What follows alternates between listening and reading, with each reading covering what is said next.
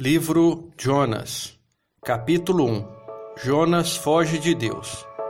Certo dia, o Senhor Deus disse a Jonas, filho de Amitai: Apronte-se, vá à grande cidade de Nínive e grite contra ela, porque a maldade daquela gente chegou aos meus ouvidos. Jonas se aprontou, mas fugiu do Senhor, indo na direção contrária ele desceu a Jope e ali encontrou um navio que estava de saída para a Espanha. Pagou a passagem e embarcou a fim de viajar com os marinheiros para a Espanha, para longe do Senhor. No entanto, Deus mandou um forte vento e houve uma tempestade no mar. Era tão violenta que o navio estava em perigo de se partir ao meio.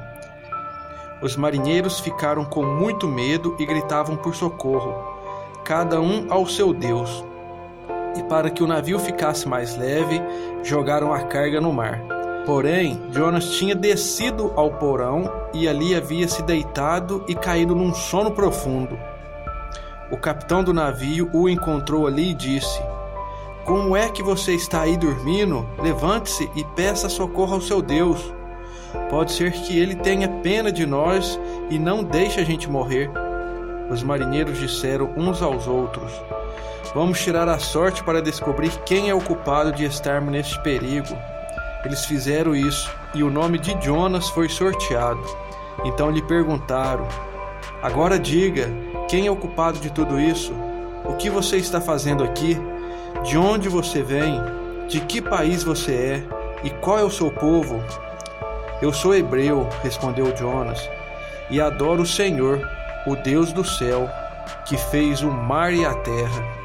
Em seguida, Jonas contou que estava fugindo de Deus, o Senhor. Aí os marinheiros ficaram mais apavorados ainda e disseram: Veja só o que você fez. A tempestade piorava cada vez mais, de modo que os marinheiros perguntaram a Jonas: Que devemos fazer com você para que o mar se acalme?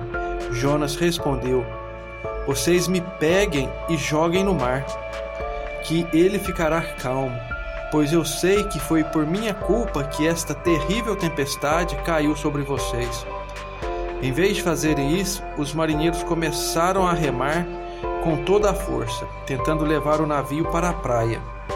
Porém, não conseguiam nada, porque a tempestade piorava ainda mais. Então oraram bem alto assim: Ó oh, Senhor Deus, não nos castigue com a morte por tirarmos a vida deste homem, pois é tu, ó Senhor, quem está fazendo isso, e o que está acontecendo é da tua vontade. Em seguida, os marinheiros pegaram Jonas e jogaram no mar, e logo o mar se acalmou. Eles ficaram com tanto medo do Senhor que lhe ofereceram um sacrifício e lhe fizeram promessas. O Senhor ordenou que um grande peixe engolisse Jonas, e ele ficou dentro do peixe três dias e três noites.